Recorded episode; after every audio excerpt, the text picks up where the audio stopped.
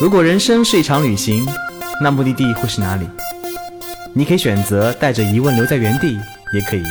有多远浪多远。Hello，这里是最新的一期有多远浪多远，我是你们的老伙计道哥。今天我们换了一种开场白的方式啊，因为冬天了嘛，要享受那种懒洋洋的感觉。我们前几次聊了一聊东北，很多小伙伴来问道哥，冬天除了去东北或者去。日本、北欧之类高大上的目的地之外的话，还有什么地方适合去玩吗？其实无外乎你冬天的话，你无不是往北就是往南，嗯，所以冬天可以选择目的地呢还是挺多的。呃，除了岸，呃，除了那些很有名的海岛，那翻海岛牌子嘛，那随时可以去，对吧？雪，如果老讲海岛的话，我觉得雪山跟草甸肯定要吃醋。啊，好了。所以，其实，在小伙伴们心里面，冬天呢，可能并不是一个太适合出去浪的时间。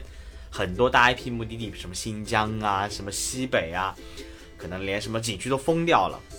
啊，更重要的是，好多原本令人神往的目的地，开启了不穿秋裤冻死你的极端模式，更加打击了小伙伴们出去浪的欲望。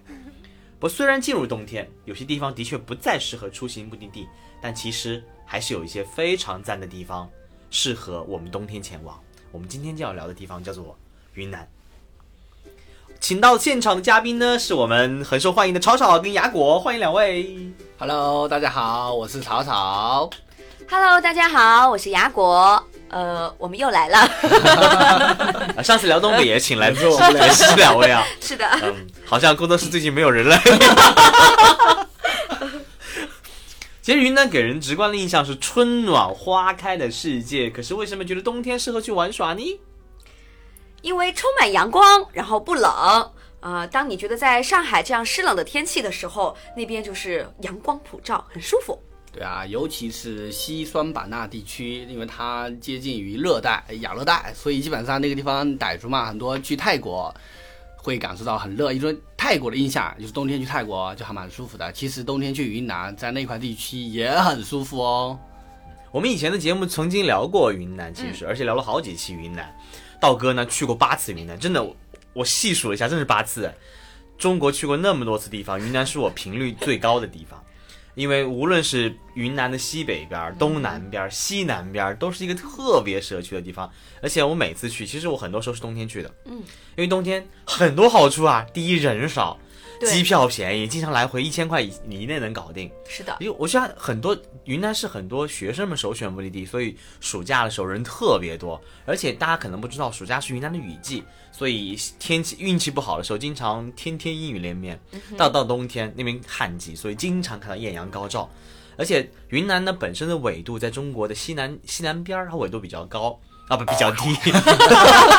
北回归线穿越其中，所以呢，其实云南的整个。呃，气候非常的舒服，在夏天，尤其在西双版纳地区，夏天呃正好是冬天二十几度，嗯，夏天你去的是那种潮热、那种湿热，到冬天就特别的舒服，是的，艳阳一照，哇哦，会可以光了膀子开始跑了。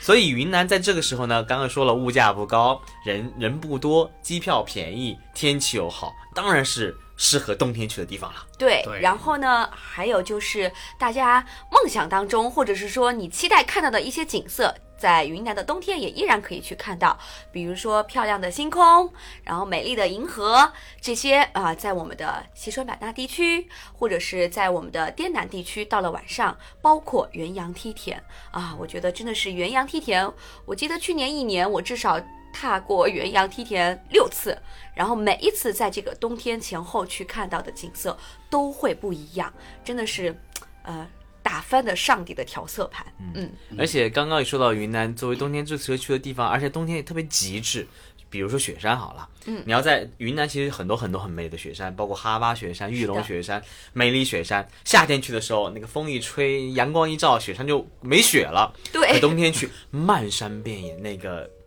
放满了那白色冰淇淋的感觉，让人觉得非常的震撼跟心旷神怡。是的，然后呢，配上阳光，呃，也会看到就是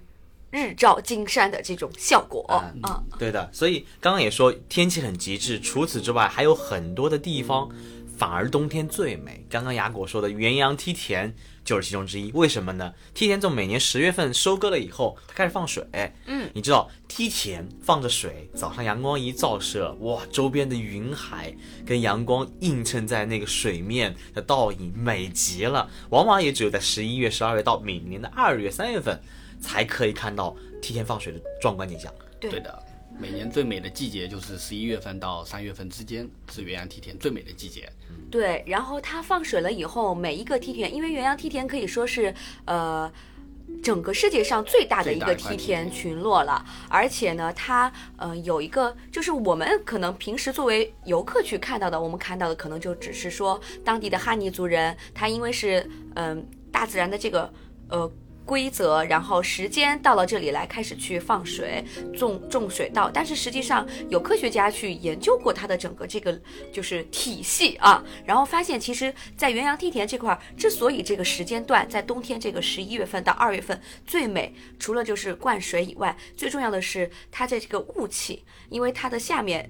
这个山的下面就是爱劳山的下面有这个红河，然后它的雾气上去以后蒸发，因为滇东南我们刚才说过，在冬天。它会很热嘛，然后呢，其实，在山脚下是热的，然后它就会有这个水蒸气到山上，完了以后呢，会再碰到山上的冷空气，形成这种一片一片的大云雾，配上这种阳光折射出来不同色彩色调的这种水景啊，我觉得百看不厌。嗯，而且说实话，除了元阳梯田有这样的风景以外的话，我们还有一条路线所经过的地方，也能看到只有在冬天才能看到的非常壮丽的云海。嗯，那就是阿瓦山。嗯，出现在我们的国境之南路线当中。哇，这是 我本来以为老板要讲的，还有一条路线是叫梦回桃花源。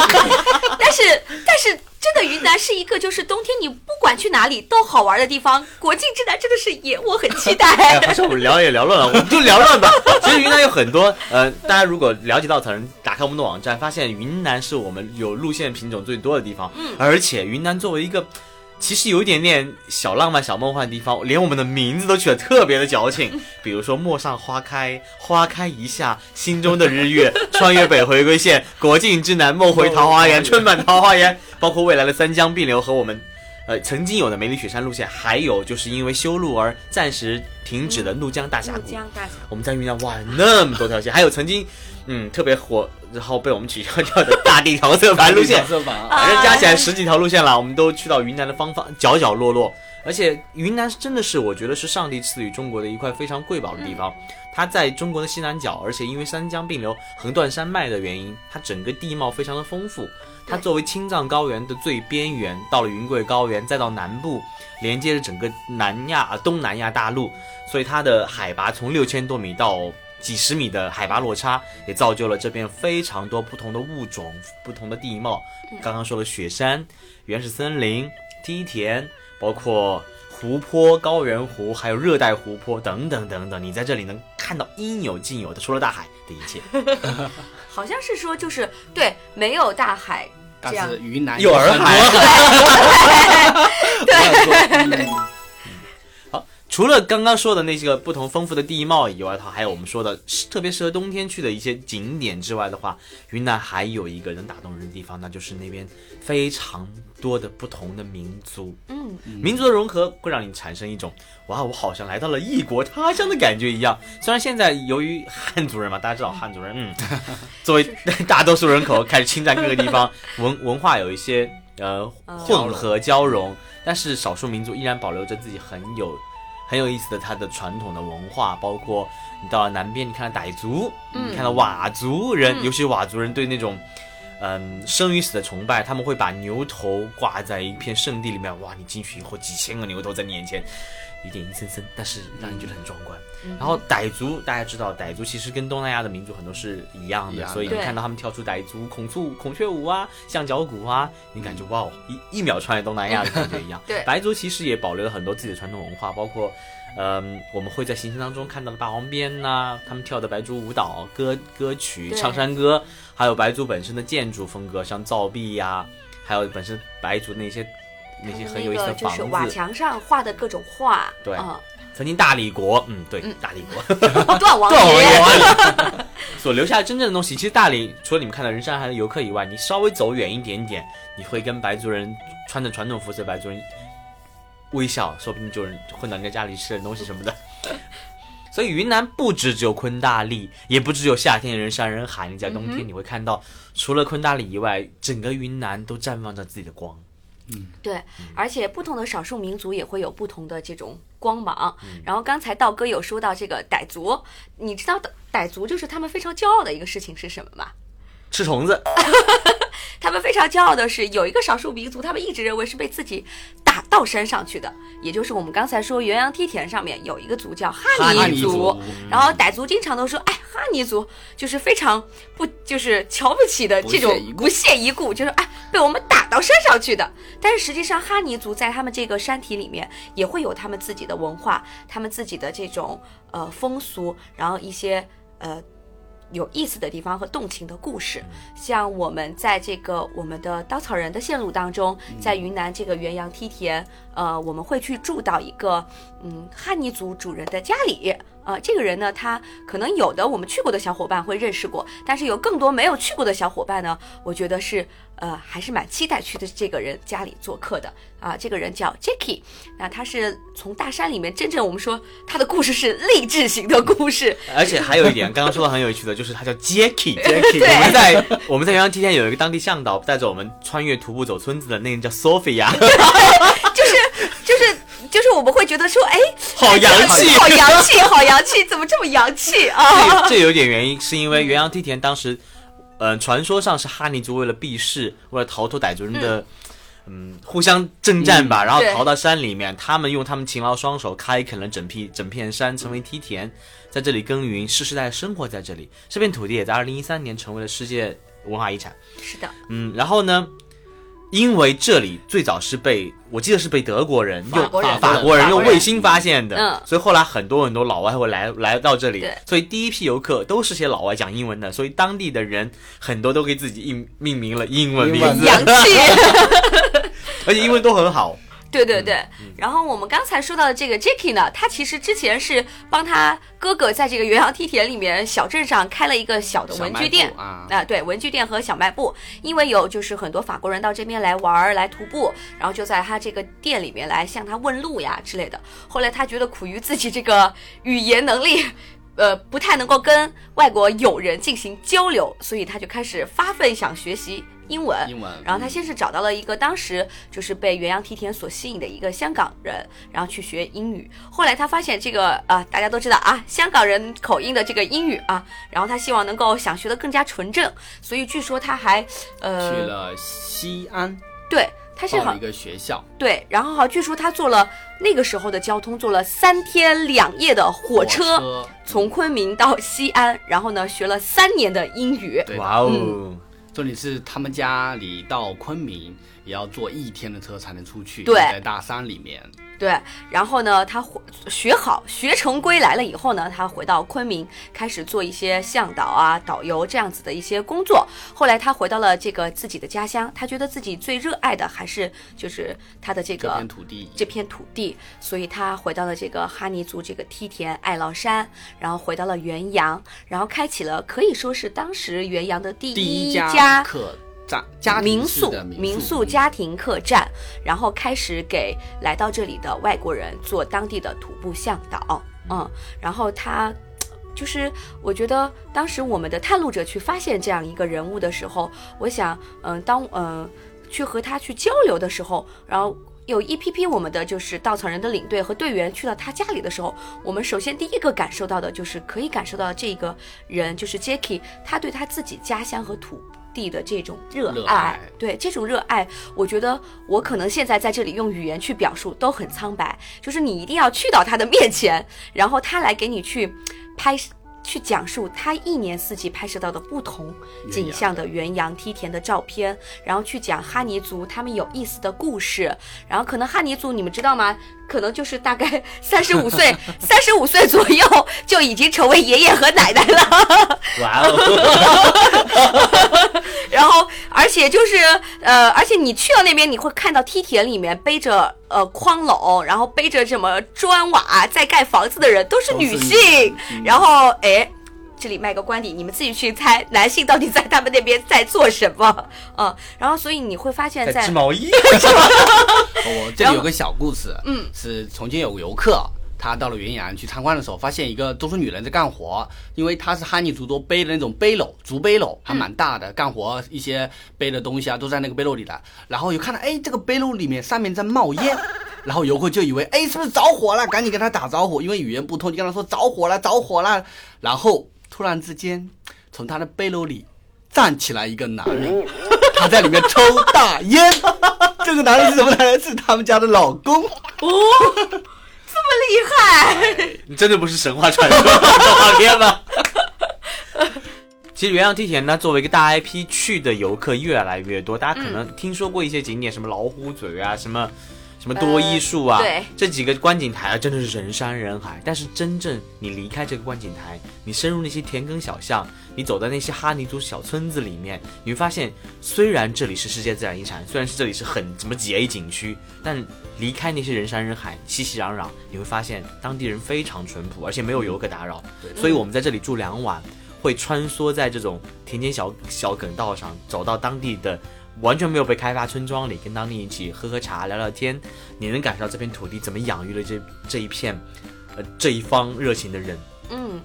然后就是刚才道哥说到我们要去到一个非常传统的村落，其实在这里也是我们呃稻草人一个非常我喜欢。的地方就是有着在元阳有大概有两百年历史的蘑菇房村落，可以说这片地区它非常的小众和隐秘。虽然元阳梯田是一个很大的景区了，但是这个小村庄呢，基本上是目前整个元阳地区嗯唯一存在的传统的蘑菇房。对，也是保留最好的对，我们可以在这个里面去看到非常漂亮的这个。传统的传统的这种哈尼族蘑菇房，然后同时可能它里面已经非常老旧了，但是它也是一个非常不一样的体验。比如说，我们可以去跟当地人一起呃吸一下他们的水烟啊，然后吃一吃他们这个炉子上面做出来的烤红薯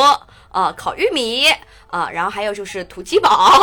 啊，然后呢，还有就是在这个村落里面会有可能其他，比如说摄影大咖都会去。在一些老虎嘴呀、多依树啊排队，但是在这个村落里面，可能人非常的少，但是你会看到非常不不一样、不一样的这种非常有层次感的梯田景观。对，因为这个地方它其实离元阳梯田大的这种人山人海的景区直线距离就七公里，但是基本上没有什么游客。我们会去到里面看到就很原始的哈尼族一些生活的一些场景，特别的真实。你。发现去到他家以后，你就会震撼到。我第一次去的时候，因为作为探路者嘛，我第一次去到那里的时候，有点被震惊到了。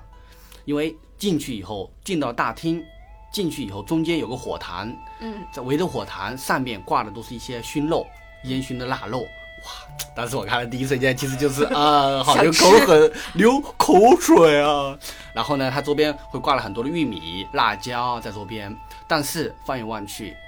除了这些好吃的以外，它们家里的一些电子产品啊，就是我们电视机、空调、冰箱基本上没有。我唯一看到的一个电子产品就是一台电视机，还是那种八十年代老老老旧的，对，有显像管那种电视机，确实很很惊心动魄。但是跟他们交流起来，因为这个地方的人大多数不会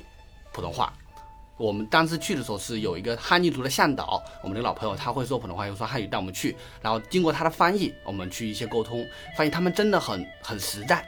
我们跟他说我们想坐下来吃顿饭，可以吗？他马上把上面挂的烟熏的腊肉，就是我流口水的腊肉切下来，然后去菜地里，就是旁边就是他们家菜地，割了那种嗯大葱大蒜，加上一些野菜，给我们做了一顿饭。哇，这是我今年吃的最多的。米饭最多的一次就吃了三整碗三大碗米饭，特别好吃。十碗米饭，没有没有，那有点夸张。但其实就是嗯，就这在这里会有一种异样的感觉，因为感觉到真的很穷，但是又感觉到真的很淳朴、很热心，所以在这里也是我比较有感触的一个地方。嗯。如果大家想冬天去元阳梯田的话，呃，从昆明那个坐一辆大巴到元阳县，呃，很方便，到红河市也很方便。你可以自己在元阳县的车站包一辆小面包车，就可以前往元阳梯田的景区。景区里是有景交车的，但如果要找到一些小小的村子的话，就需要自己嗯多花花心思了。当然如果你不想做攻略，你也可以登录稻草人的网站，看到我们的穿越北回归线路线。和梦回桃花源路线和春满桃花源路线都可以找到元阳梯田的行程。刚刚我们聊了很多去冬天去云南的理由，一会儿就会推荐大家一些非常好玩的活动。一段音乐过后，马上回来。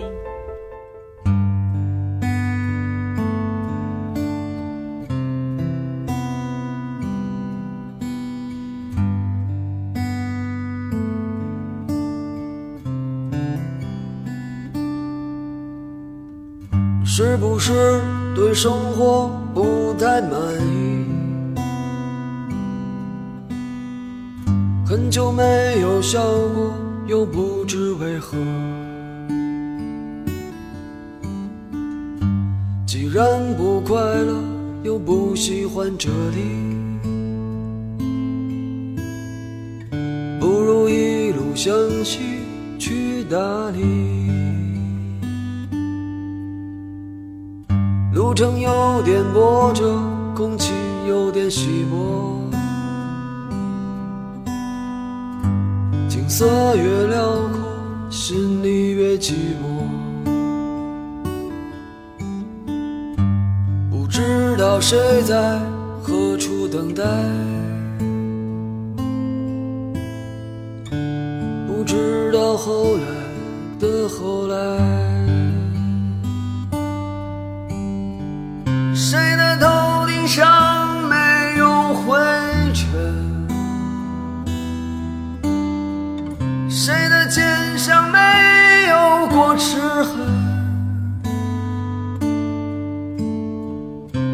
也许爱情就在洱海边。本节目由全宇宙最会玩的稻草人旅行推出，我们有超奇葩的年龄限制，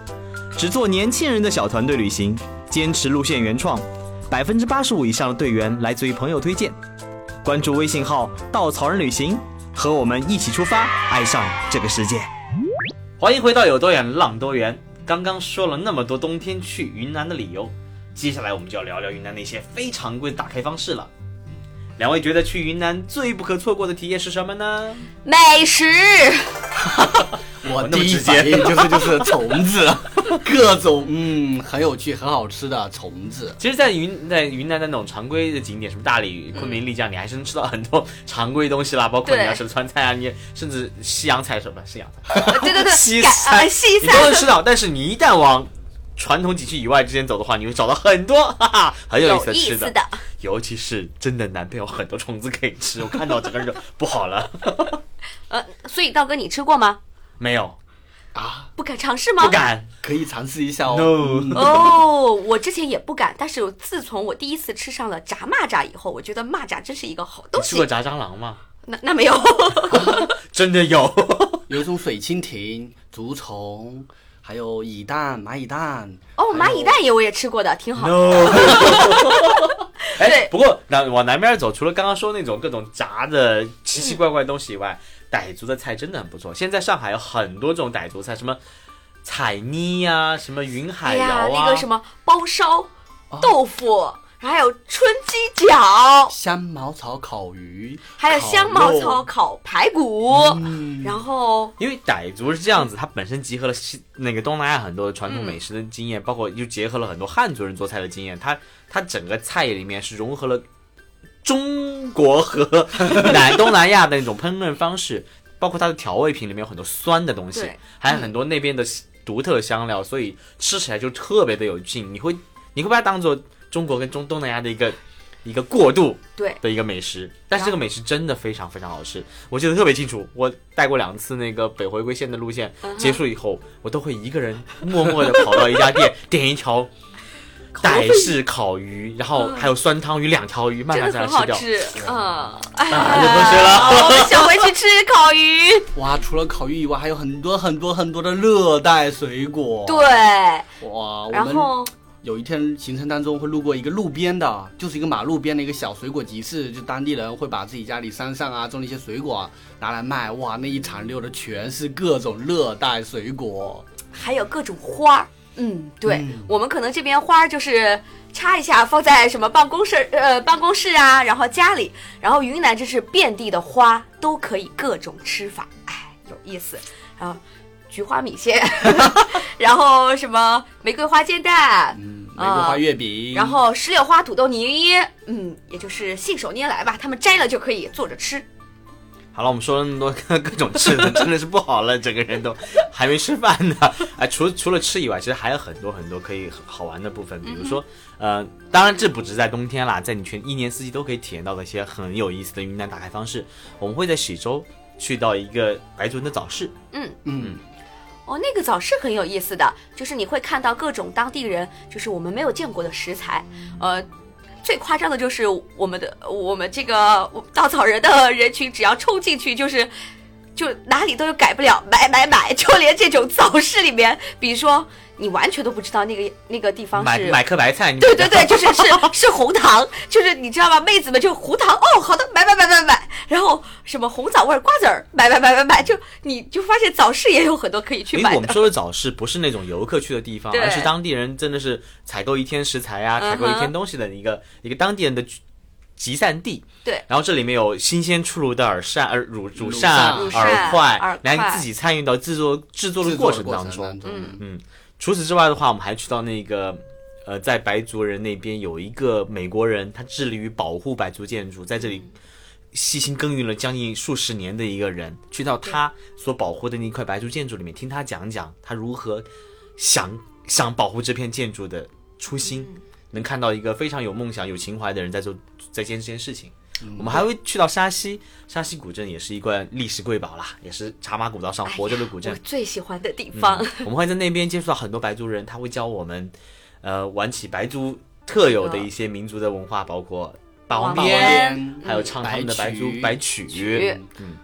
这些很多的体验里面，再往南边走呢，你还会体验到很多更多不一样的东西。比如说，我们到建水，嗯建水除了大家都知道的建水豆腐，豆腐这个出现在哎，舌尖上中国很多次了。是的然后我们还会跟当地人一起打打井水，自己做一做豆腐。除此之外的话，我们还会在路线当中安排给大家一起做很有名的建水水紫陶。嗯，因为建水紫陶跟其他陶器有一点区别，它是在于它是用阴刻阳填的方法，就我们可以去体验它。就是我们自己其他的地方做陶，可能嗯很多做完回来可能就只能当一些花瓶啊，网那个为为家里的小猫小狗用的网盘。但是我们在建水做的紫陶是拿回家可以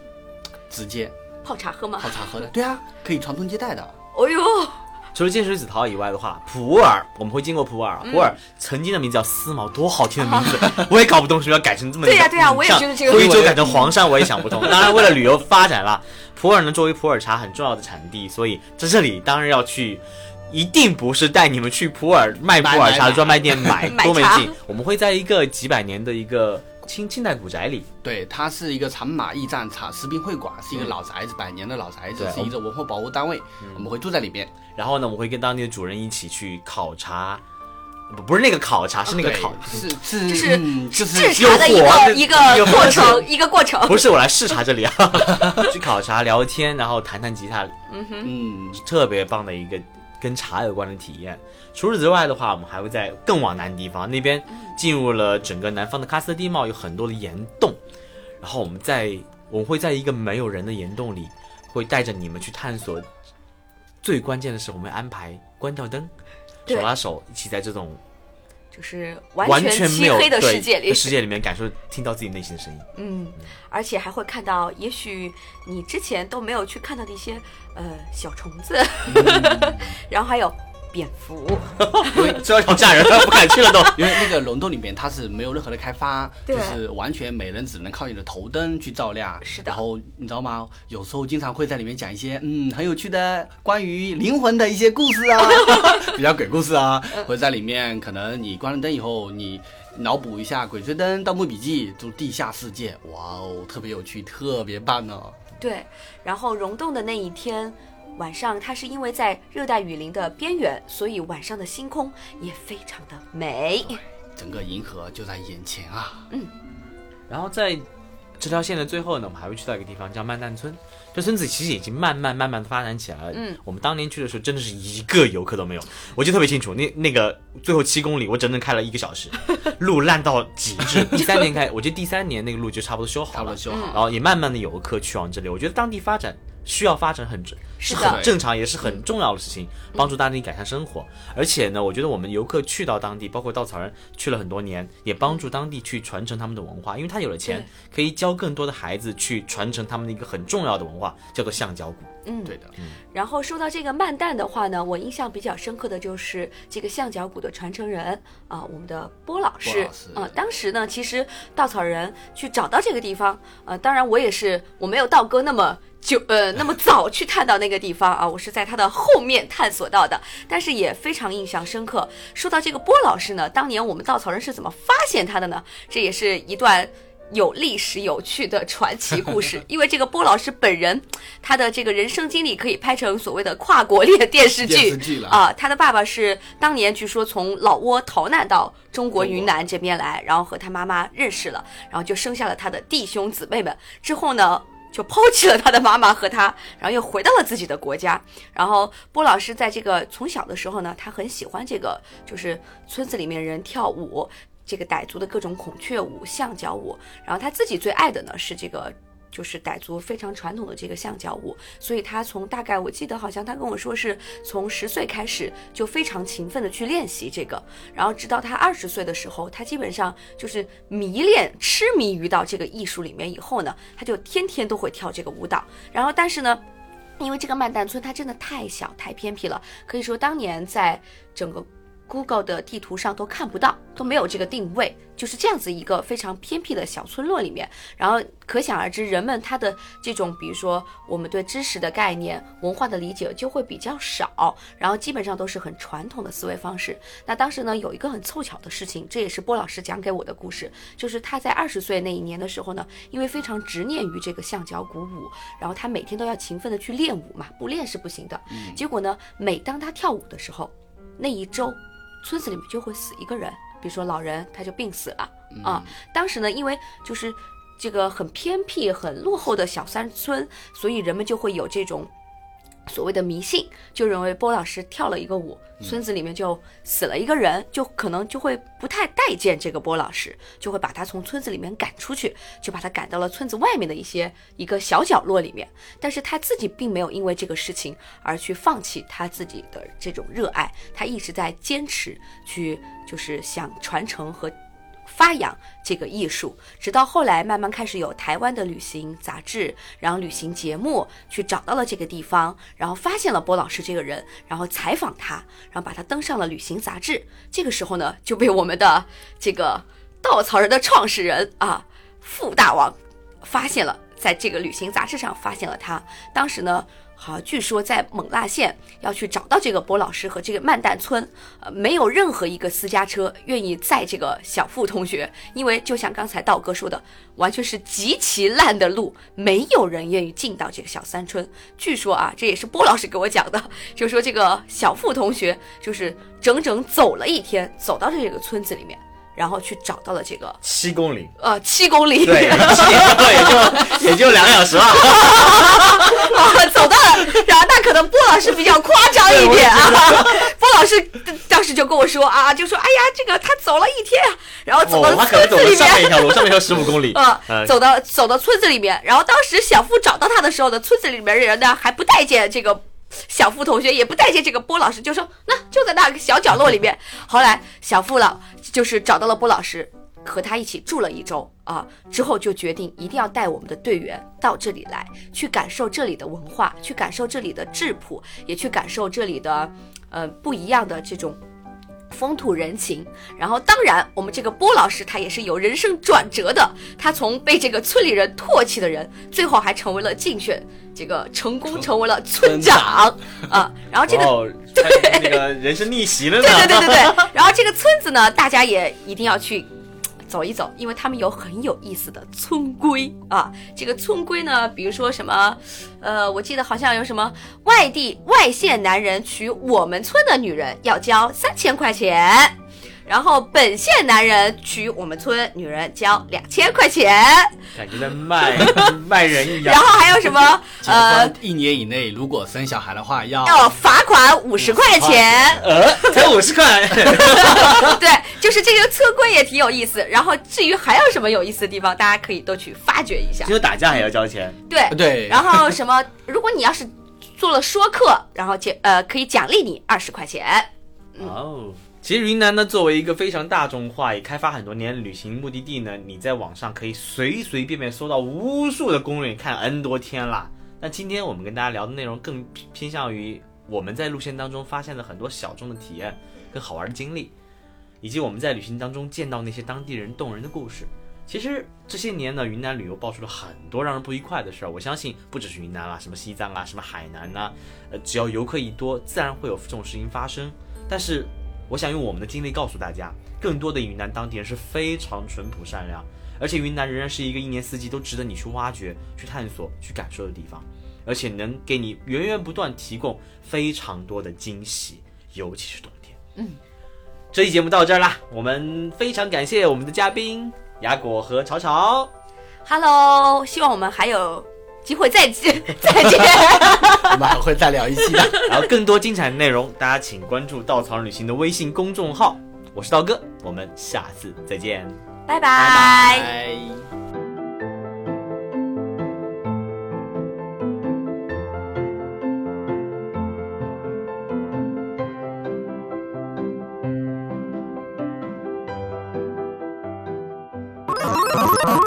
请搜索“稻草人旅行”，和我们德艺双馨、颜值出众的领队一起出发，爱上这个世界。